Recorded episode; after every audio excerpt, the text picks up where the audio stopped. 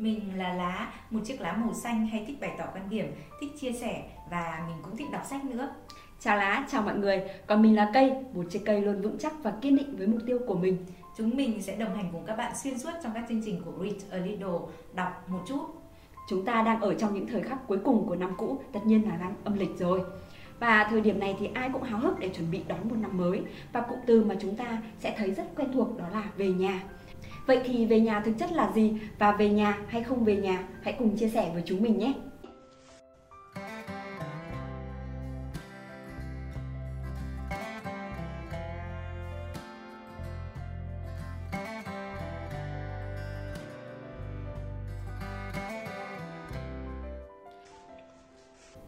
Đô là biết Tết chính thức bắt đầu từ ngày nào?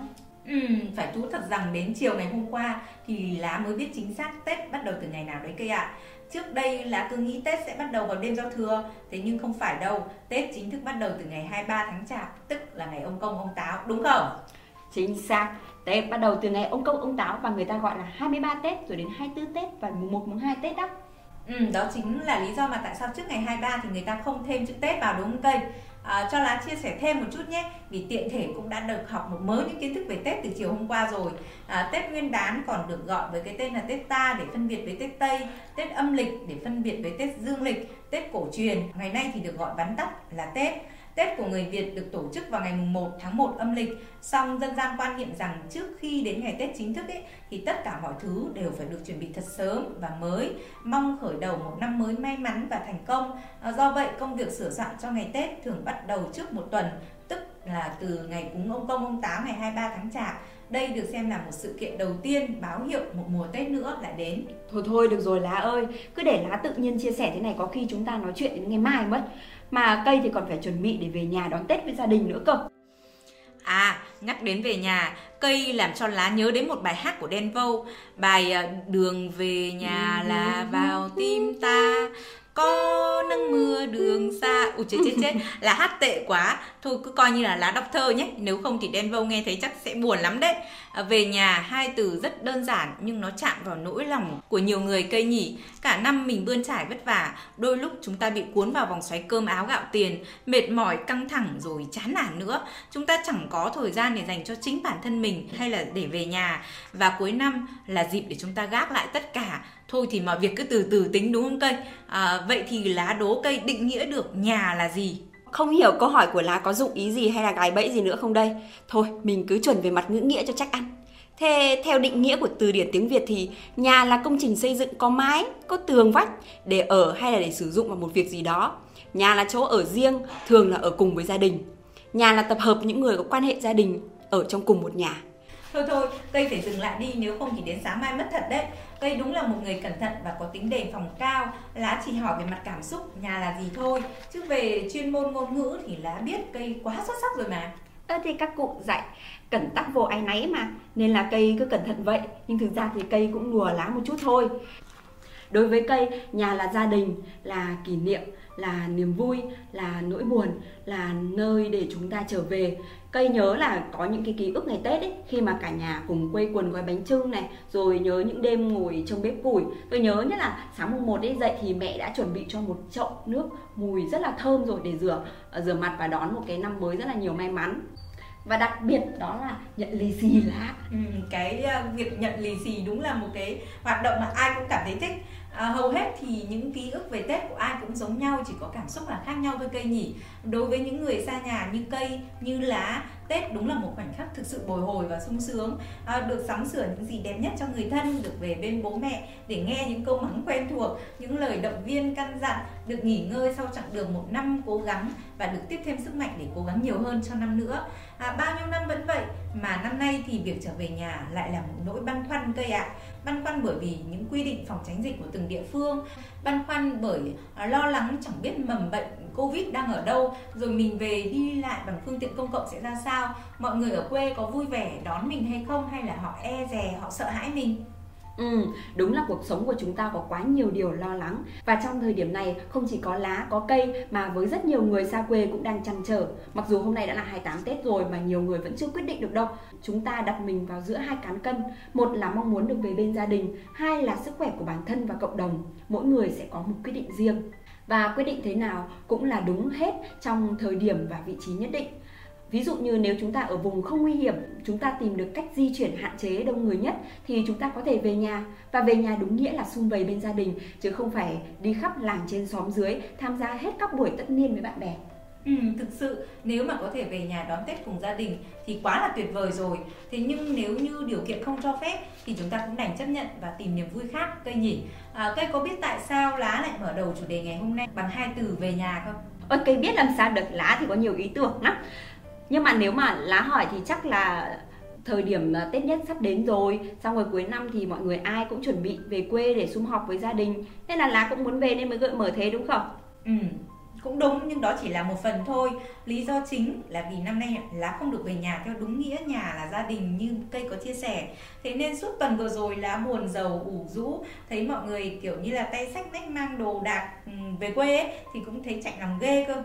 Ừ, nhưng mà có buồn thì chúng ta cũng sẽ phải chấp nhận thôi Là sẽ còn phải chạy lòng tiếp Khi mà ngày mai cây cũng sẽ bái bai lá để về quê hương của cây đấy Bạn tốt quá nhỉ nhưng mà thật tiếc cho cây vì lá đã tìm ra được chân lý của cuộc đời. Wow. Ừ, chính xác là tìm ra được ý nghĩa đích thực của hai từ về nhà.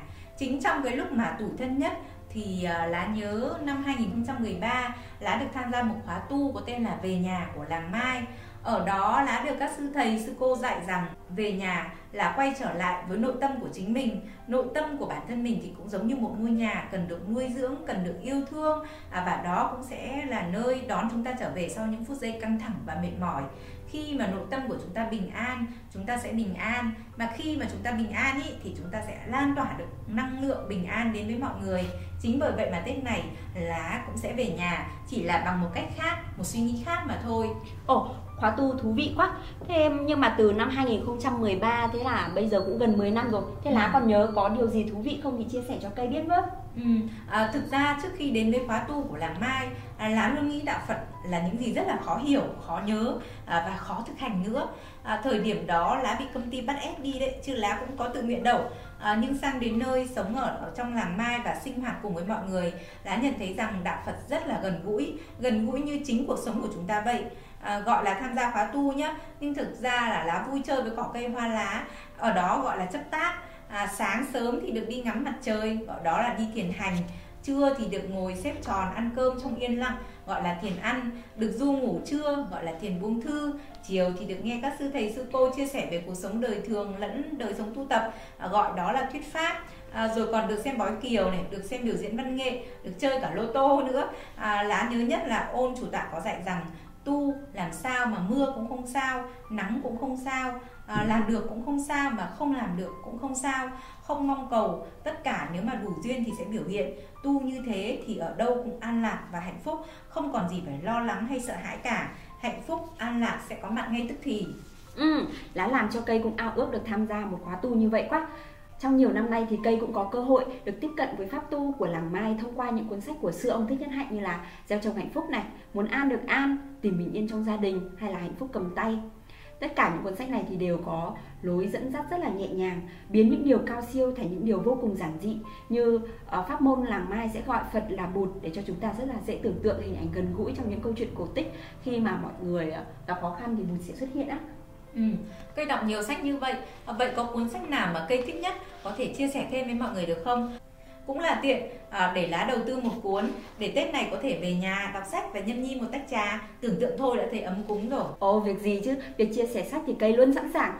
Nhưng mà sẽ không thể chọn được một cuốn nào là uh, ờ, thích nhất hay là hay nhất đâu. Bởi vì là khi mà đọc sách của sư ông ấy thì uh, cuốn nào cũng là hay nhất và thích nhất. Tuy nhiên cây sẽ lựa chọn một cuốn sách gần với không khí ngày tết mà lá cũng có thể áp dụng luôn trong những ngày tới. Ừ, cảm ơn cây. Tưởng là không tốt mà hóa ra cây cũng nghĩ cho lá nhiều phép nhỉ? À, vậy cuốn sách đó là cuốn nào trong những cuốn mà cây đã kể? À, lá đoán có lẽ sẽ là muốn an được an hay là để có một tương lai hay là gieo trồng hạnh phúc? Ừ lá cũng giỏi suy luận đấy. Cuốn sách mà cây sẽ giới thiệu là cuốn gieo trồng hạnh phúc. Trước hết tên nó có từ hạnh phúc này sau nữa là bìa sách có màu xanh biểu trưng cho sự hy vọng và bình an này. Một điểm nữa là trên bìa sách thì sẽ có hình những chiếc lá rất hợp với lá vào năm mới nhỉ ừ, thật thế à, đầu năm mà mình gieo trồng hạnh phúc thì cả năm là hạnh phúc sẽ nảy mầm rồi thành cây hạnh phúc lại cho ra quả hạnh phúc cây nhỉ Đúng rồi đó là hạnh phúc cần gieo trồng, chăm bón hàng ngày. Hạnh phúc không phải đến từ bên ngoài, cũng không phải ai mang đến cho mình, mà chính chúng ta phải gieo trồng để gặt lấy những trái ngọt và để có được an lạc cũng như là thành thơi. Hãy tưởng tượng lá đang ngắm mặt trời mọc cùng một số người nhé. Trong khi mà những người khác đang thưởng thức khung cảnh đẹp đẽ ấy thì lá lại bận rộn với những suy nghĩ ở trong đầu mình, bận rộn lo lắng những kế hoạch khác nhau thay vì thưởng thức cái đẹp của buổi bình minh. Đã lại để cho những khoảnh khắc quý giá ấy trôi qua một cách oan uổng hay đôi khi là ở bên cạnh người thân này, bên gia đình hay là bên cạnh cây chẳng hạn. Thay ừ. vì à, nói chuyện tâm tình thì lá lại mặc kệ dán mắt vào điện thoại hay là tivi chẳng hạn thì đó tất cả chúng ta thường là như vậy. Thường quên mất thường lãng quên để rồi sau đó thì giật mình tiếc nuối. Gieo trồng hạnh phúc sẽ chỉ cho chúng ta cách dừng lại thông qua việc thực hành chánh niệm. Ơ mà lá có biết chánh niệm là gì không nhỉ? Ừ, cây lại định hỏi khó lá đúng không? Nhưng mà không được đâu cây ạ. À. lá biết chánh niệm là tập trung vào những gì mình đang làm. Mình đi thì mình biết là mình đang đi và mình tập trung vào việc mình đang đi. Mình nói chuyện thì mình biết là mình đang nói chuyện và mình tập trung vào việc nói chuyện à, mình thở thì mình biết là mình đang thở và mình tập trung vào việc đang thở của mình. Ồ đúng là không hổ danh. Người tham gia khóa tu rồi có khác. Cuốn sách gieo trồng hạnh phúc đơn giản vậy thôi đó. Để thưởng thức trọn vẹn những món quà mà cuộc sống ban tặng Chúng ta cần thực hành chánh niệm trong mọi lúc, mọi nơi. Dù là đang đánh răng hay là đang ăn thức ăn sáng hay là lái xe đi làm Mỗi bước chân, mỗi hơi thở đều sẽ là một cơ hội đem đến cho chúng ta niềm vui và niềm hạnh phúc chúng ta có thể sử dụng những đối tượng uh, như là bông hoa để thực hành chánh niệm. Khi cầm bông hoa trong tay thì chúng ta sẽ ý thức về bông hoa. Hơi thở vào hơi thở ra sẽ giúp chúng ta duy trì ý thức. Thay vì để cho những suy nghĩ chấn ngự hay lôi kéo ta sẽ trở về và có mặt với bông hoa và thưởng thức vẻ đẹp của bông hoa ấy. Định lực sẽ trở thành nguồn suối phát sinh niềm vui trong ta. Chúng ta hãy thực hành với tinh thần là rất là nhẹ nhàng này thư thái và tâm hồn mở rộng bao la và một trái tim sẵn sàng lắng nghe chấp nhận thực tập là để nuôi dưỡng những hiểu biết chứ không phải để phô trương hình thức nha lá. Ừ, vậy để có được hạnh phúc cũng không khó lắm cây nhỉ? Tết năm nay lá sẽ dành thời gian để trở về với ngôi nhà của bản thân mình Để chăm sóc, nuôi dưỡng và gieo trồng hạnh phúc nữa. Ừ, nhưng mà không chỉ là Tết đâu nha Lá phải thực hành chánh niệm thường xuyên thì mới đem lại hiệu quả đó. À, một cái nữa đó là trong cuốn sách của sư ông Thì sư ông có cho chúng ta bốn câu thần chú để thực hành Để cây đọc cho lá nghe nhá ừ. Lá ơi, cây đang có mặt ở đây. Lá ơi, cây biết lá ở đây nên cây rất hạnh phúc. Lá ơi, cây biết lá đang đau khổ nên cây có mặt ở đây. Lá ơi, cây đang khổ, xin hãy giúp cây. Mọi người chỉ cần thay tên chủ thể là những người thân yêu xung quanh mình và thực hành. Vậy là không chỉ xóa đi những nỗi buồn đau hay mang lại hạnh phúc cho riêng bản thân mình mà còn là cho tất cả mọi người nữa đấy. Ôi là thích mấy cái câu thần chú này quá cây ạ à. Bởi vì đây hình như là lần đầu tiên cây nói chuyện với lá một cách nhẹ nhàng và dễ thương như vậy. À, Lá sẽ nhớ thực hành chánh niệm trong tất cả những công việc hàng ngày của cuộc sống. Và lá cũng sẽ nhớ bốn câu thần chú hạnh phúc này để áp dụng với những người thân. À, Và các bạn đang theo dõi chương trình này chắc chắn các bạn cũng sẽ thực hành và áp dụng. Lá tin là như vậy. Cuối cùng một câu hỏi quen thuộc. Ở thời điểm hiện tại Cuốn sách nào đang là người bạn đồng hành tốt nhất của bạn?